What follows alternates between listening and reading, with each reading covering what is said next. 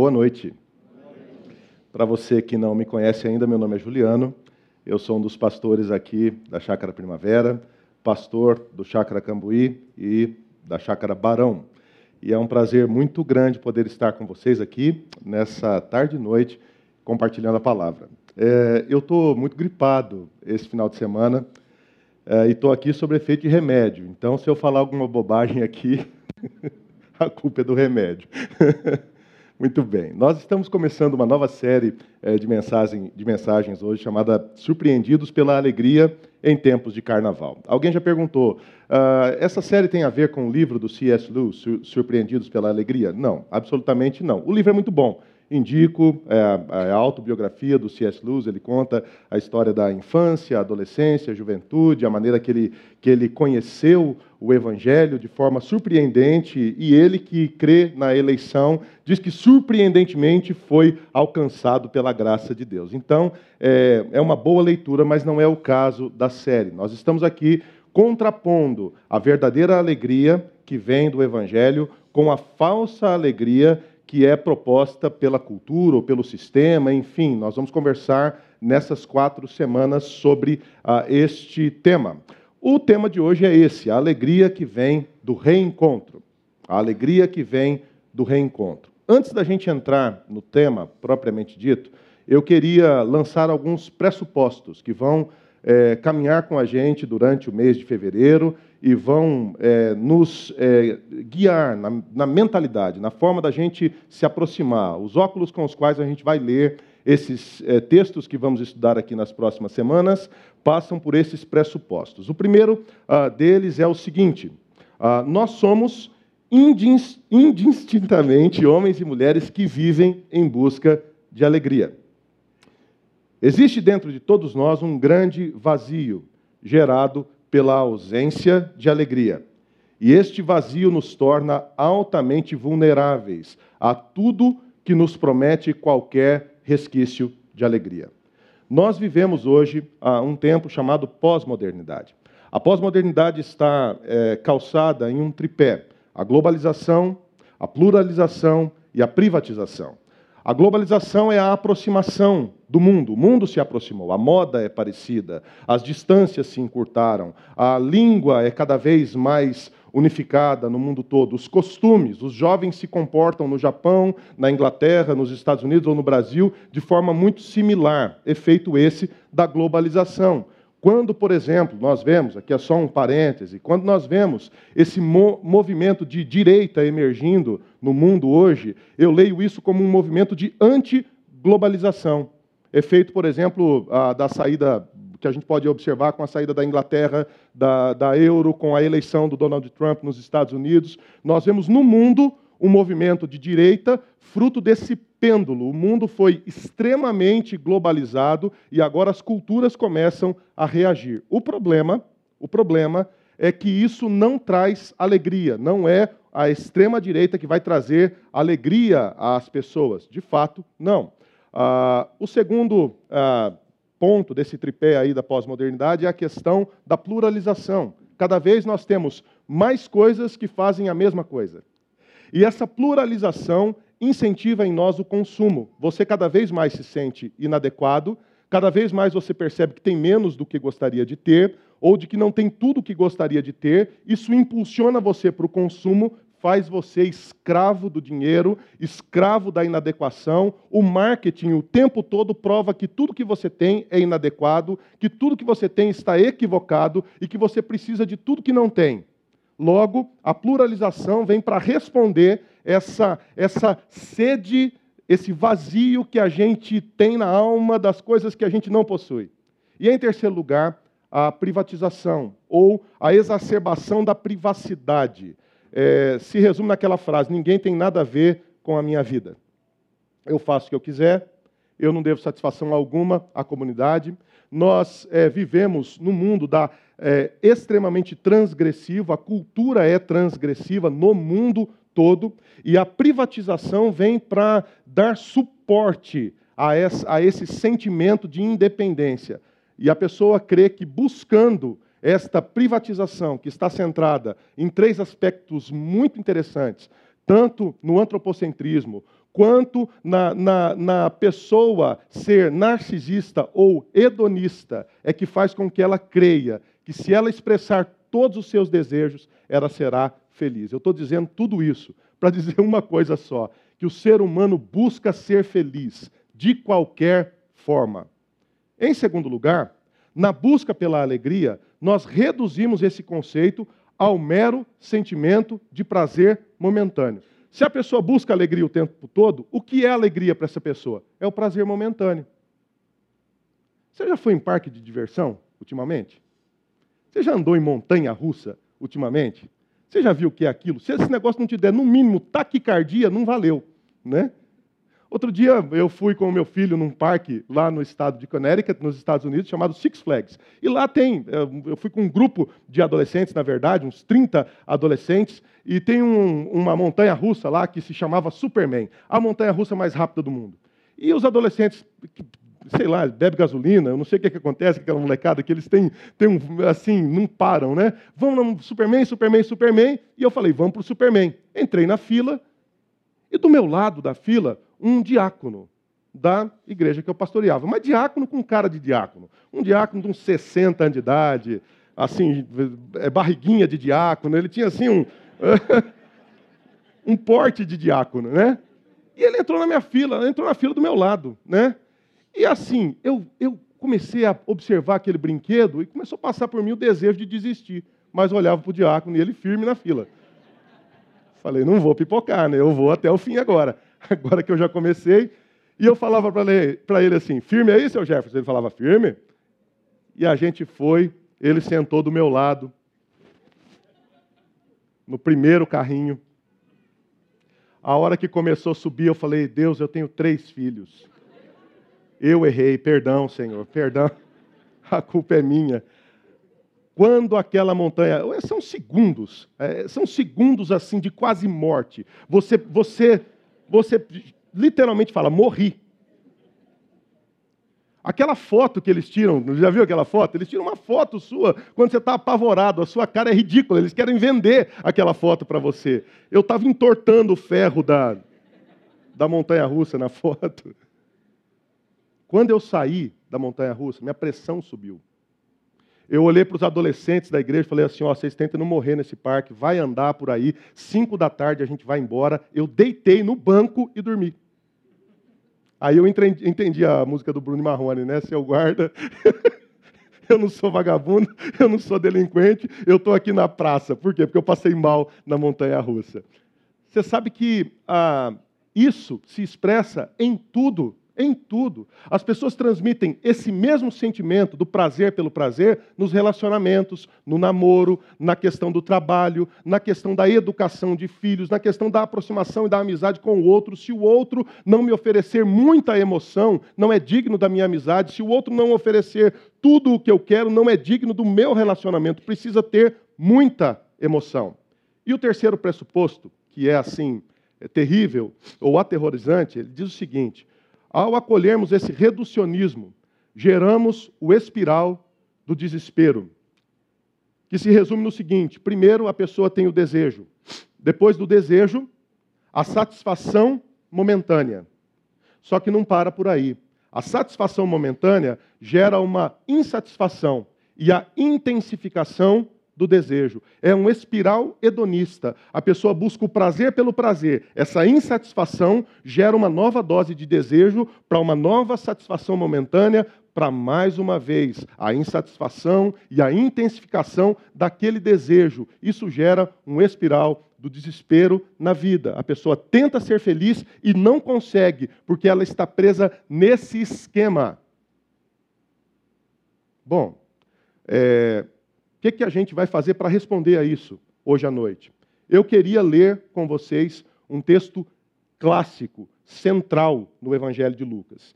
Mas antes de olhar para o texto propriamente dito, eu queria olhar para o capítulo onde está esse texto, que é o capítulo 15 de Lucas. Em Lucas, no capítulo 15, nós temos três parábolas. Primeiro, a parábola da ovelha perdida. É interessante porque um pastor tem, tem 100 ovelhas, uma se perde, ele deixa as 99, e ali o verbo deixar não é retórica, ele de fato deixa as 99, ele coloca as 99 de lado e ele vai atrás daquela ovelha perdida. Tudo isso para dizer o quê? Que há muita alegria no céu quando um pecador se arrepende. Essa é a parábola da ovelha perdida.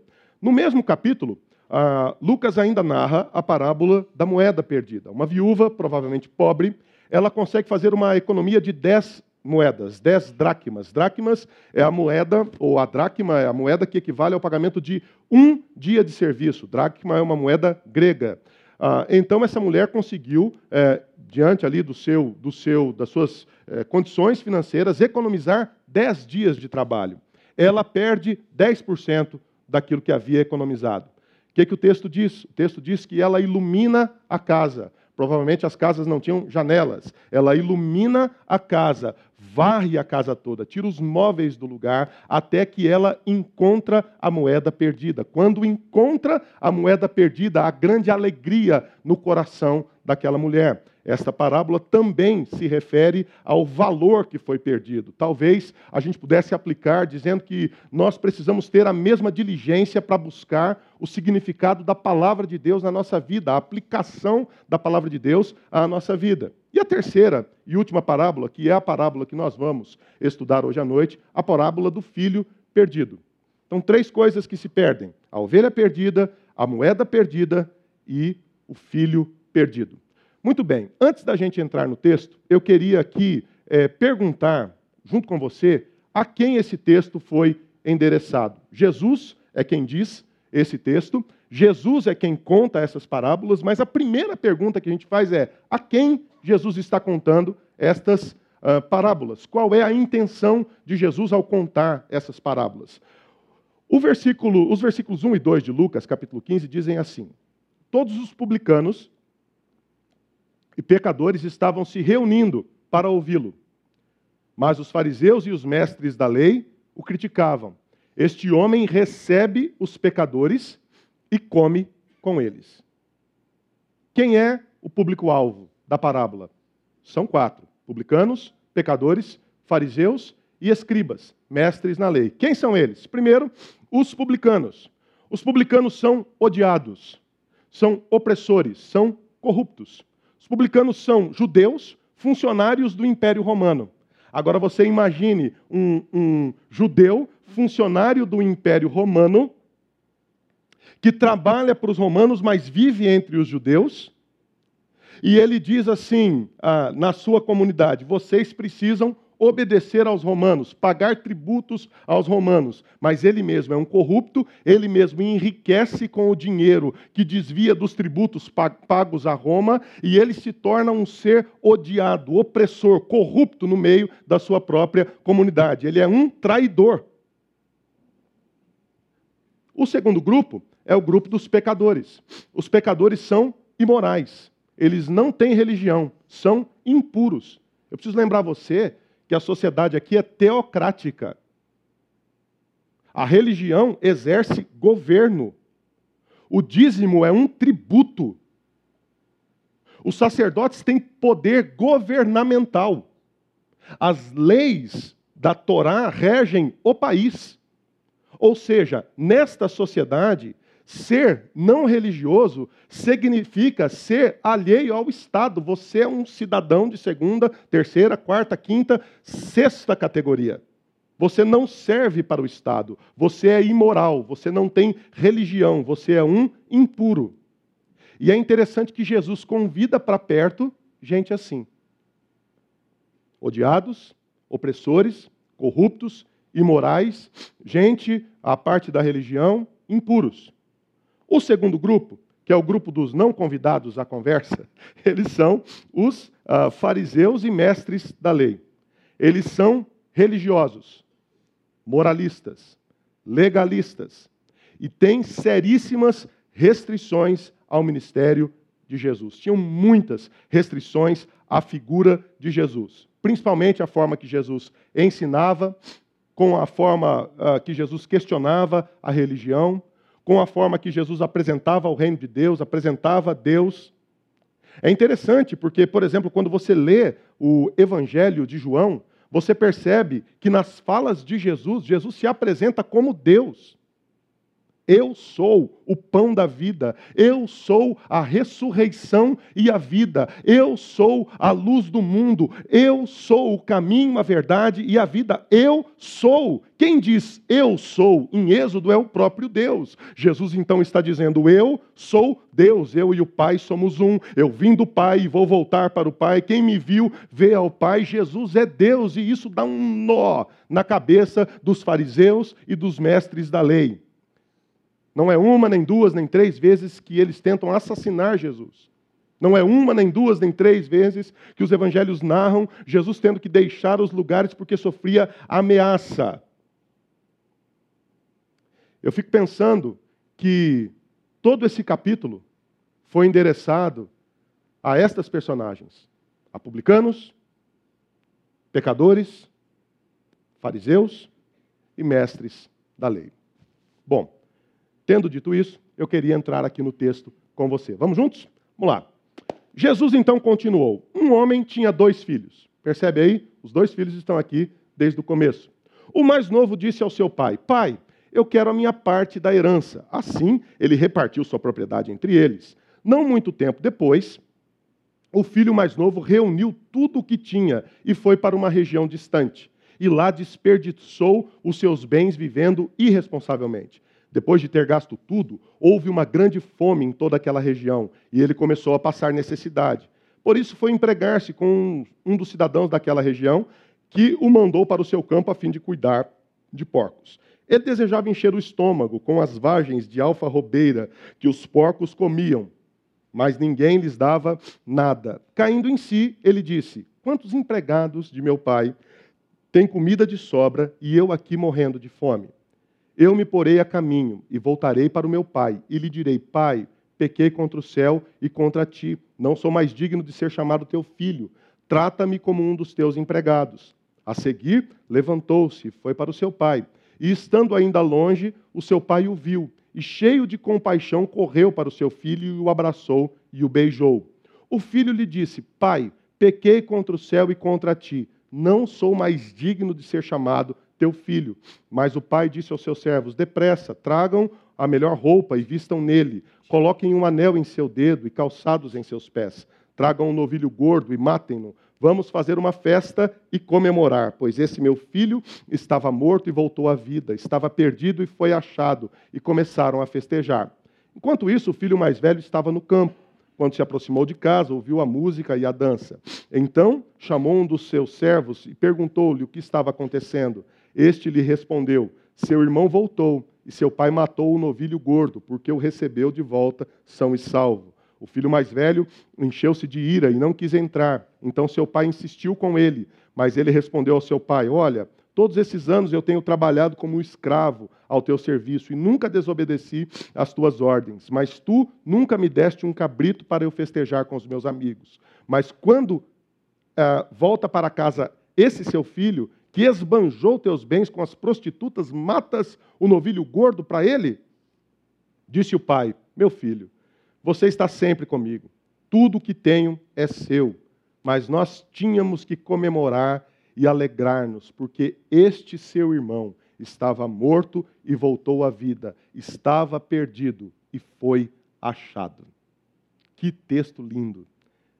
Ah, é uma parábola uma parábola em 12 estrofes. Olha como o texto funciona. O filho vai embora de casa, é perdido. Os bens são gastos à revelia, com muitos amigos. Tudo é perdido. Ele vive uma vida miserável, cuidando agora os, dos porcos, vivendo com porcos. Ele está totalmente rejeitado, sem amigos. Na segunda parte da estrofe, é, nós vemos a aceitação do pai, o arrependimento, a restauração, a festa, o filho que volta à casa do pai. E é interessante que no centro da parábola, a reflexão. Ele caiu em si e voltou para casa. O último movimento da, da primeira estrofe, ele caiu em si. O primeiro movimento da segunda estrofe, ele volta para casa. É interessante. Nós vamos falar então aqui, eu quero dividir essa mensagem em dois tempos. Nós vamos falar de um primeiro movimento, que é o um movimento de desconexão, o que essa desconexão de Deus significa, quais, quais são os aspectos da pessoa viver longe de Deus, e, em segundo lugar, como a reconexão a Deus, como estar reconectado ao Senhor, promove alegria na vida. É interessante porque esse texto é muito conhecido, como eu disse. E, por exemplo, na arte, Rembrandt, que foi um pintor é, holandês que viveu no século XVII, ele nasce em 1606, ele retrata esse quadro. Esse quadro é o jovem filho pródigo, é um autorretrato. É interessante que, se você olhar ah, para esse quadro, e eu andei estudando essa, essa gravura essa semana, tentando analisar ah, do aspecto assim, do ponto de vista da semiótica, eh, quais são os sinais que os personagens desse quadro vão emitindo, qual foi a leitura de Rembrandt dessa cena do filho pródigo, eu, eu percebi várias coisas. Por exemplo, ele é jovem. Ele, ele se retrata aqui com 20 anos de idade. Ele está em um bordel. Ou seja, ele é jovem, e está vivendo ah, uma vida de prazer pelo prazer. Em terceiro lugar, suas roupas são novas. Ah, o seu, a, a, as plumas do seu, do seu chapéu são, são esvoaçantes, novas, a roupa é nova. É interessante que a sua espada, se depois eu sei que você vai no Google dar uma olhada nesse, nesse quadro, você vai perceber que a sua espada é de ouro, ela é brilhante. Ele então está esbanjando tanto virilidade quanto poderio econômico. As roupas são novas, ele está vivendo o prazer pelo prazer. Ele é jovem. A bebida pressupõe alegria. O copo está pela metade. A boca está com um sorriso entreaberto, um sorriso meio embriagado. Ele já está miado aqui, no mínimo. Né? Ele está na sua, na sua mente vivendo a vida, como era Rembrandt de fato. Rembrandt, desde jovem, foi rico. Ele foi um, um, um, pintor muito prolífico, ele produziu muito, ele foi mestre de uma escola, de uma escola que formou muitos pintores. Ele foi um homem que teve muito dinheiro e muita fama. O pintor holandês, com certeza, mais importante da história e talvez um dos maiores de toda a Europa. Ele lançou na Europa um estilo novo de pintura. Suas gravuras não fizeram apenas moda, elas, elas ensinaram uma geração.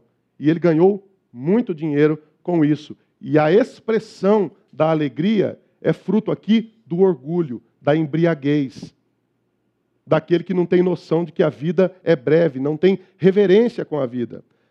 Saskia, sua amante, em seu colo, pressupõe prazer. Uma mão está no copo, o prazer pela bebida, e outra mão segura Saskia. E o olhar dela também pressupõe prazer. É interessante analisar que na vida de Rembrandt, uma das suas últimas gravuras é também o filho pródigo. Mas perceba a diferença da cena. Ele é aqui, ele está aqui fazendo um autorretrato no final da vida. Ele está em farrapos, de joelhos, descalço, sem recursos. Ele é recebido pelo abraço do pai. Os amigos do pai observam a cena. Se você olha com um pouco mais de calma, você percebe que os servos observam a cena. Tem uma leitura muito interessante, é um livro do Henry Nowen, que se chama A Volta do Filho Pródigo. É um livro fininho, é, que vai assim você, você vai ficar viciado no livro. Você vai abrir a primeira página, sentar no sofá e só vai conseguir terminar de ler quando você levantar do sofá quando você terminar de ler. Nesse livro, o Henry Nowen, ele, ele conta a sua experiência com a gravura do filho pródigo.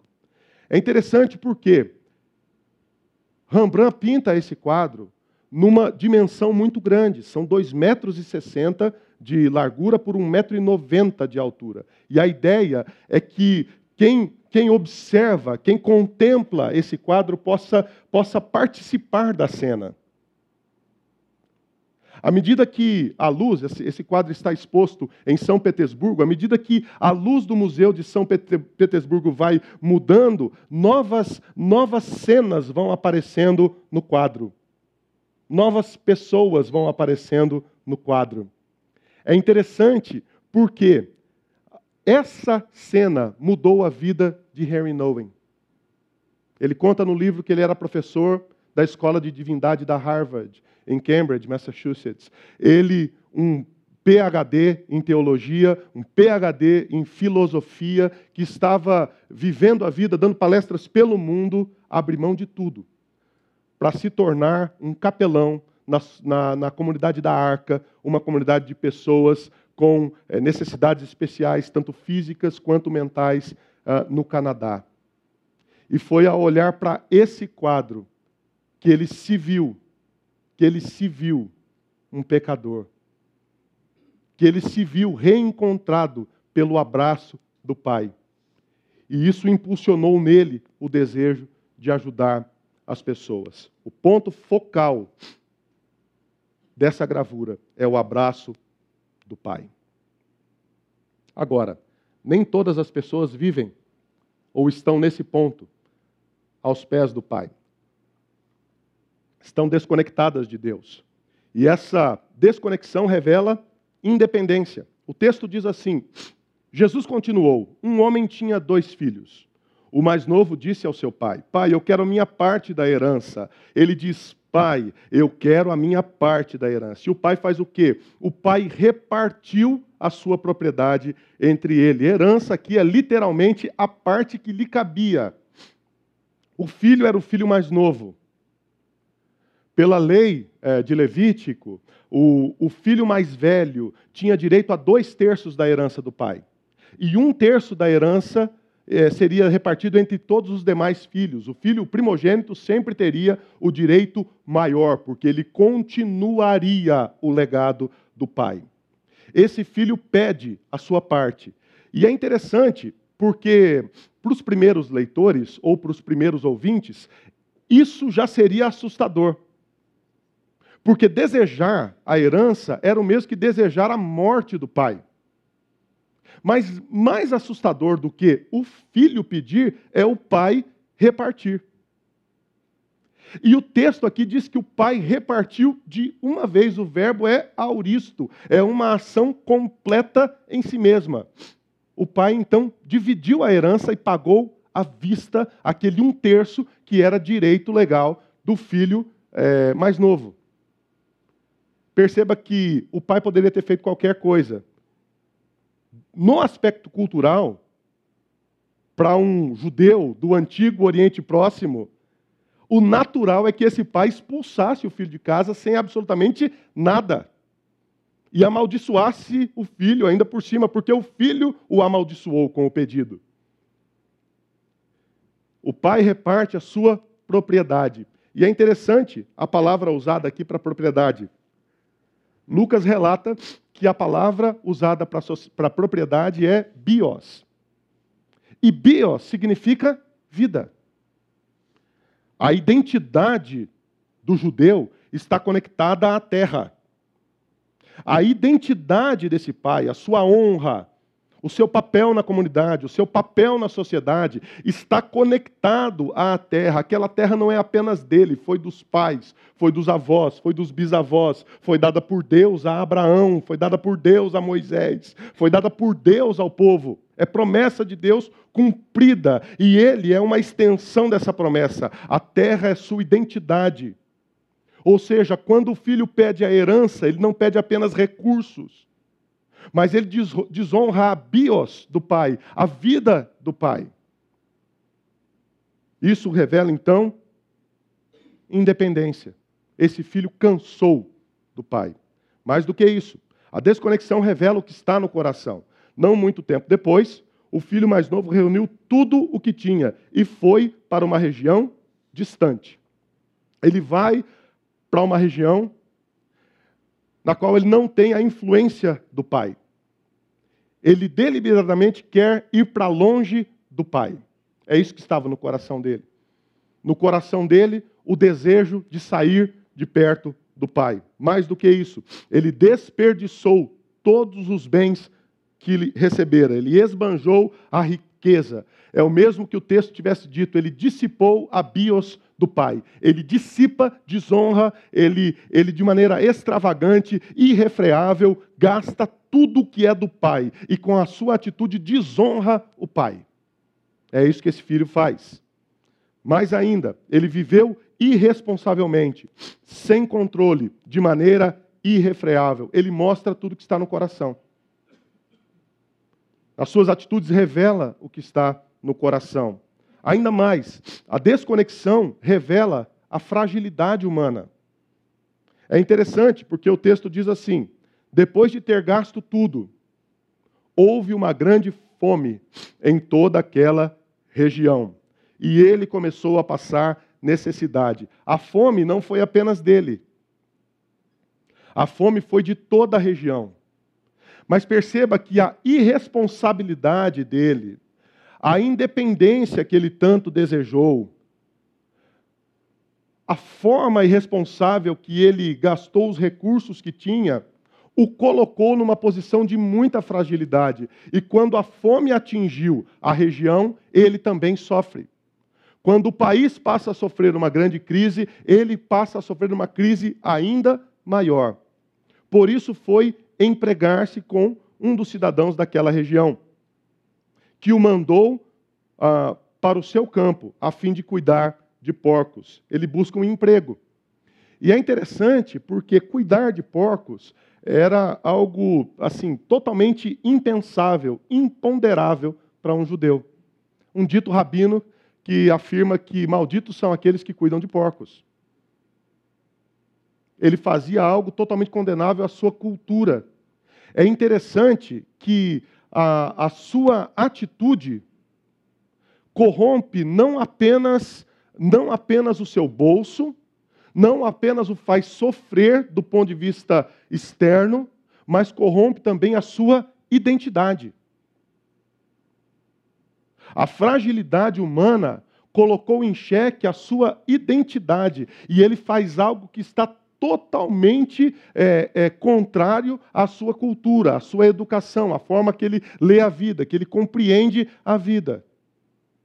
Foi o pecado que o desconfigurou. é o sujeito que ele começa a buscar prazer, por exemplo, no álcool, e ele toma uma dose mais forte, e outra mais forte ainda, e outra mais forte ainda. E de repente, quando ele menos percebe, ele se tornou dependente daquela substância que a princípio trazia prazer. E agora não há mais prazer, há dependência. A dependência agora é química, a dependência agora é emocional, a dependência agora é maior do que o controle que ele exercia anteriormente. O pior é que não para por aí. O próximo passo é que essa irresponsabilidade, a princípio, gerou uma fragilidade que de fato vai uma hora ou outra desconfigurar a sua identidade. E de repente, aquele que você achava que conhecia, você não conhece mais. Porque tudo que ele foi já não é mais, por conta, por conta da posição que, que o pecado o colocou. É interessante, eu usei um exemplo é, primário para que você pudesse, para que você pudesse entender de uma forma, de uma forma é, mais profunda esse conceito que é muito complexo. Porque também é o mesmo princípio de uma pessoa que começa a flertar com a outra, que começa a brincar com determinados pecados, que começa a flertar com possibilidades estranhas do ponto de vista financeiro, na condução do trabalho, da carreira.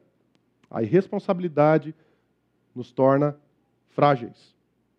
E por fim, a humilhação. Ele desejava encher o estômago com as vagens de alfarrobeira que os porcos comiam, mas ninguém lhes dava nada. O que, que eu posso entender aqui? Que há aqui uma degradação moral. O sujeito não é mais apenas alguém empobrecido, irresponsável, que se colocou nessa situação, não é apenas mais isso. Porque se o texto diz que ninguém lhe dá comida, eu posso pressupor que a comida que ele é, obtinha era através ah, do furto.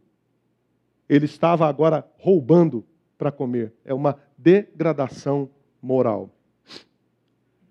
Num determinado momento, ah, o texto diz que ele caiu em si.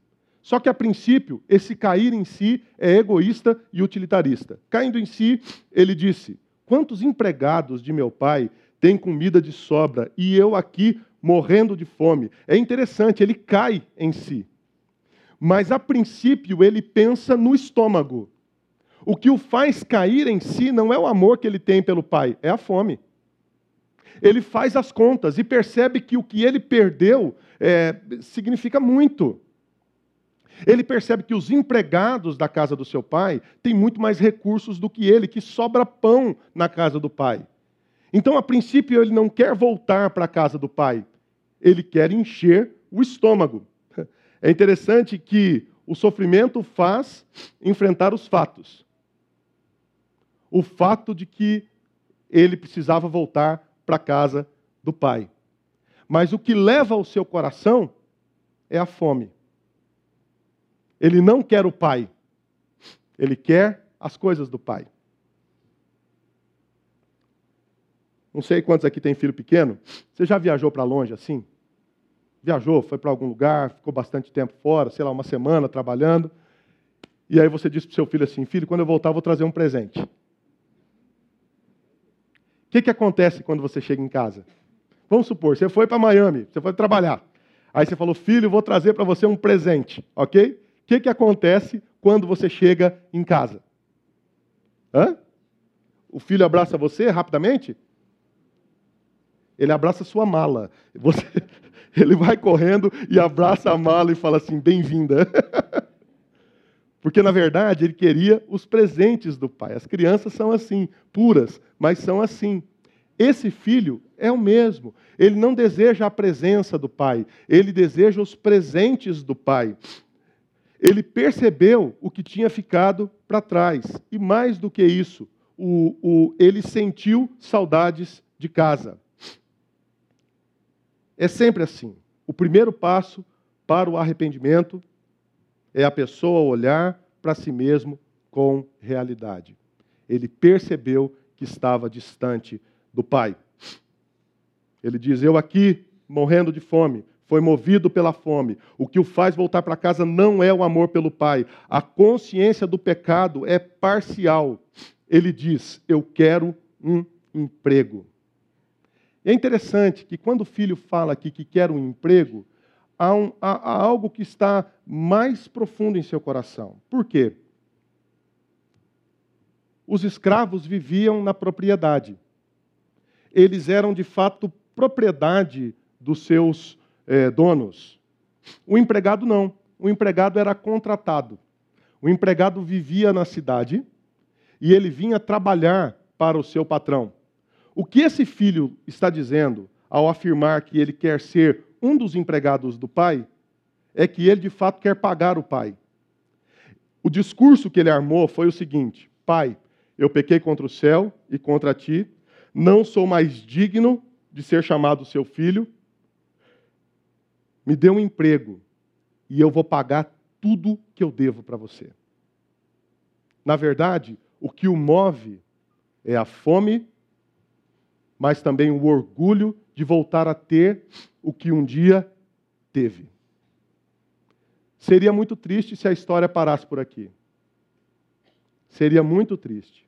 Mas há um segundo movimento, que é o movimento do reencontro. A reconexão, então, revela o amor do Pai.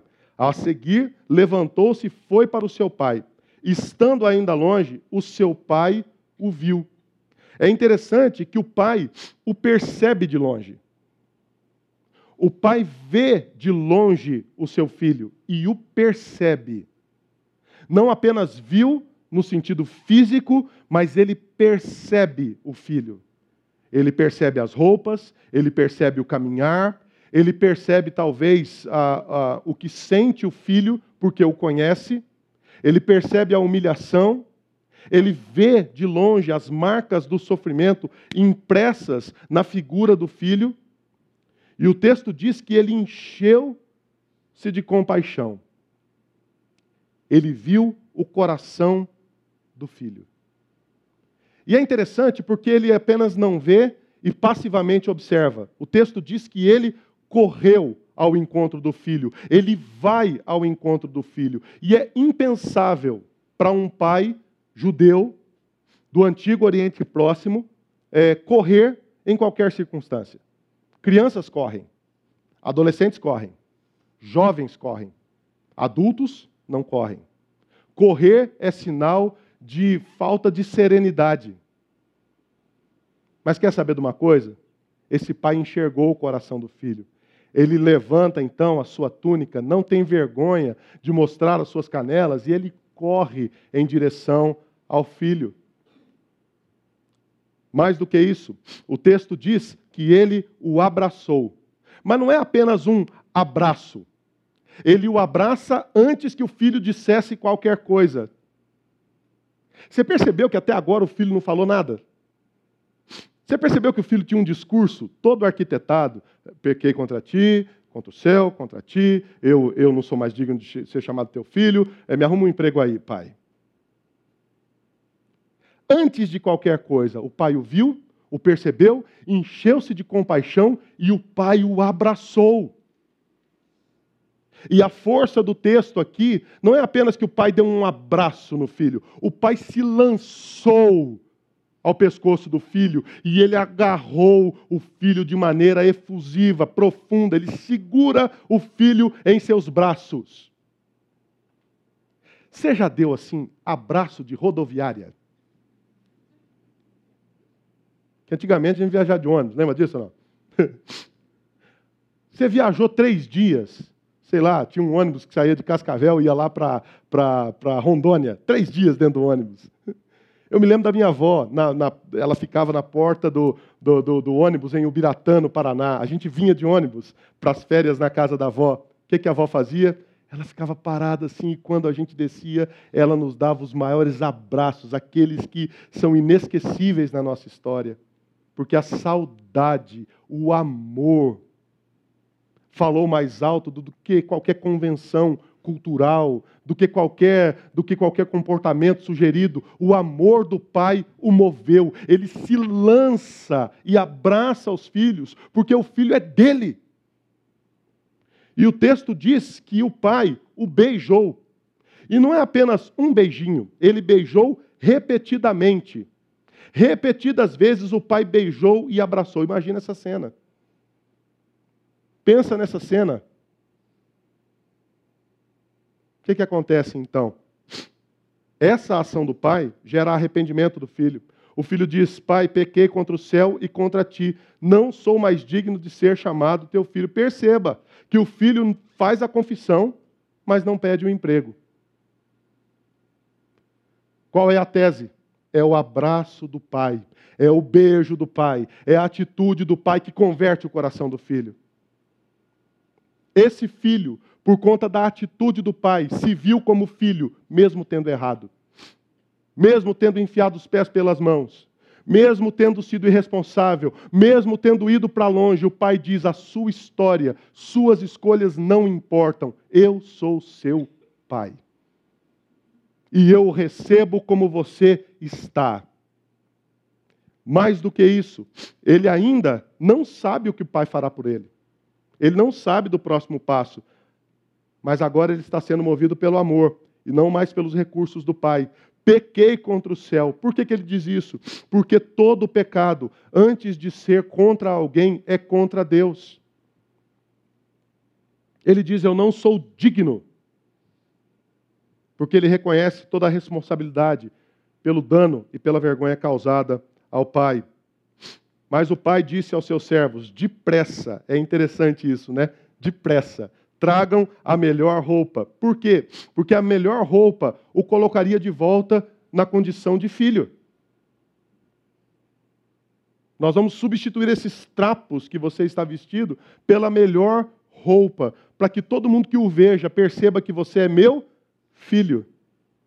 Ele coloca um anel no dedo, que é um sinal de autoridade. Você pertence a esta família. Todos que virem este anel em seu dedo verão que você tem a mesma autoridade que eu tenho. Você é meu filho, parte dessa família. Mais do que isso, o pai coloca sandálias em seus pés. Por quê? Porque apenas os escravos andavam descalços. Homens livres andam calçados. E nessa atitude, o pai diz para o filho: Você é livre, você não é escravo. E por último, o pai diz: Matem um novilho cevado, porque esse é um momento especial. E eu quero celebrar com o meu filho um momento especial. Foi o abraço do pai que trouxe de volta a alegria não somente ao coração do filho, mas ao coração de toda a casa. A reconexão revela então a verdadeira alegria. Esse meu filho estava morto e voltou à vida, estava perdido e foi achado. E eles começaram a festejar. É interessante que esse não é o fim da história.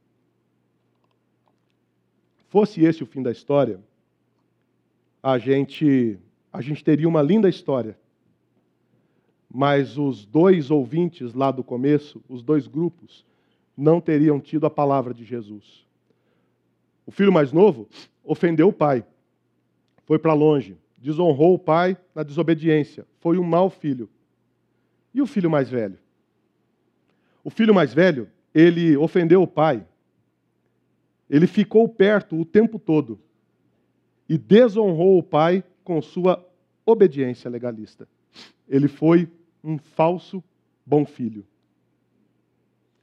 Se o filho mais novo que se perdeu foi um mau filho, o filho mais velho que fica o tempo todo perto do pai, mas não desfruta da presença do pai, foi um falso bom filho.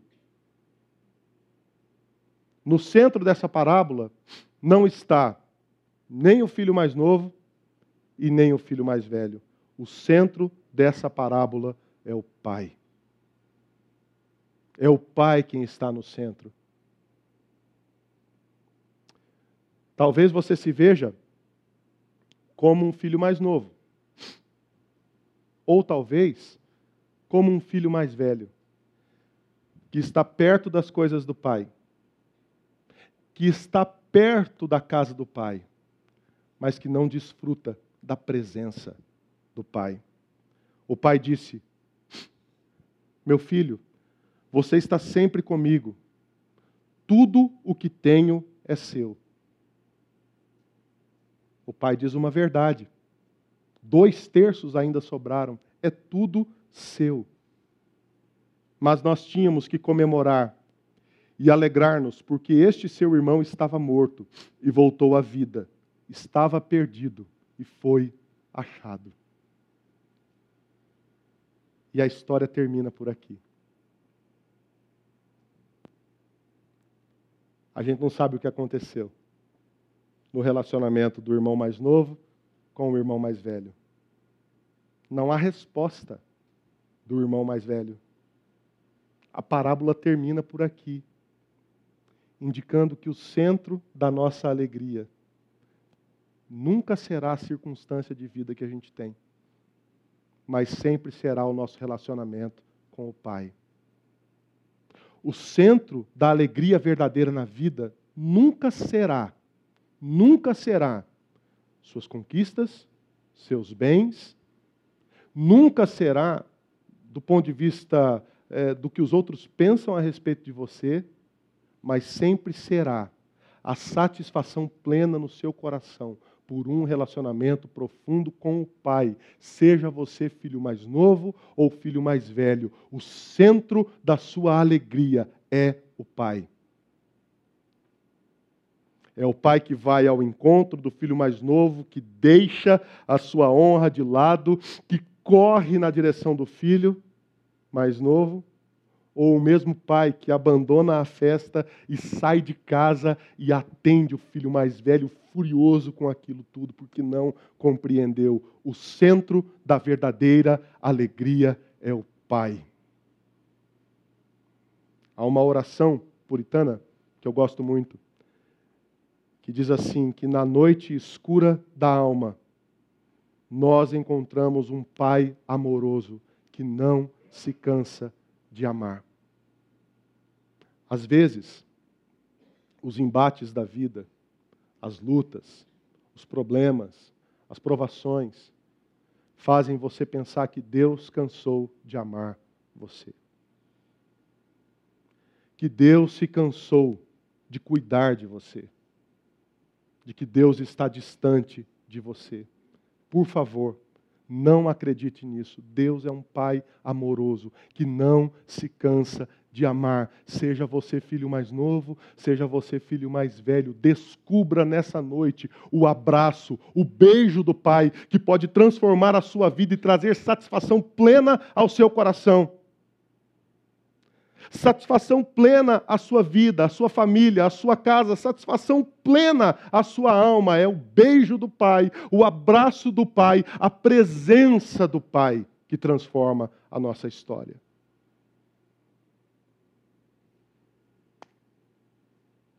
Três perguntas aqui, duas perguntas e uma afirmação, para que a gente possa pensar. Como a alegria do Pai pode uh, surpreender a sua vida?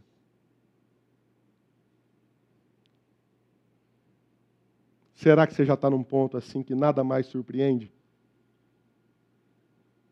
Como a alegria do Pai pode surpreender de novo a sua vida e trazer de volta não apenas o sorriso para o seu rosto, mas trazer de volta o sorriso para o seu coração, para a sua alma. Dois, filho mais novo ou filho mais velho, sua alegria sempre estará na presença do Pai. E entenda, Entenda, o Pai não se cansa de amar. Terceiro, como o abraço do Pai pode trazer alegria para a sua vida? Vamos orar? O Senhor é um Deus amoroso, Pai.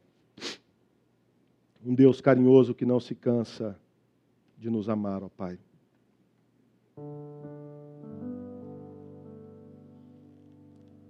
Talvez nessa noite aqui, Senhor, haja filhos mais velhos que estão há tanto tempo, Senhor, perto perto do Senhor, mas com o coração tão distante, ó Pai. Há filhos mais velhos que ficam longe da festa que não se aproximam, porque não compreendem o teu amor, ó Pai, a tua misericórdia, a tua bênção que se estende além dos limites a todos aqueles que te amam. Mas talvez nessa noite, Senhor, nesse lugar, haja filhos mais novos. Gente que foi longe, que está sofrendo, para esses, o Senhor Jesus diz: Vinde a mim, todos os que estão cansados e sobrecarregados, e eu, eu, eu vos aliviarei. Há filhos mais novos e mais velhos nessa noite, ó Deus, que precisam do abraço do Senhor, que precisam do beijo do Senhor. Deus amado, revela o teu amor ao coração daqueles que o Senhor mesmo chamou, ó Deus. Revela o teu amor e a tua graça e a tua presença, não os teus presentes, a tua presença que nunca sai, a tua presença que não se cansa de amar, ó Deus. E traz satisfação plena, alegria, nesse tempo tão triste que vivemos em nossa nação, traz alegria plena ao nosso coração, ó Deus. E que a nossa esperança se renove no Senhor. É o que eu oro, Deus, em nome de Jesus. Amém.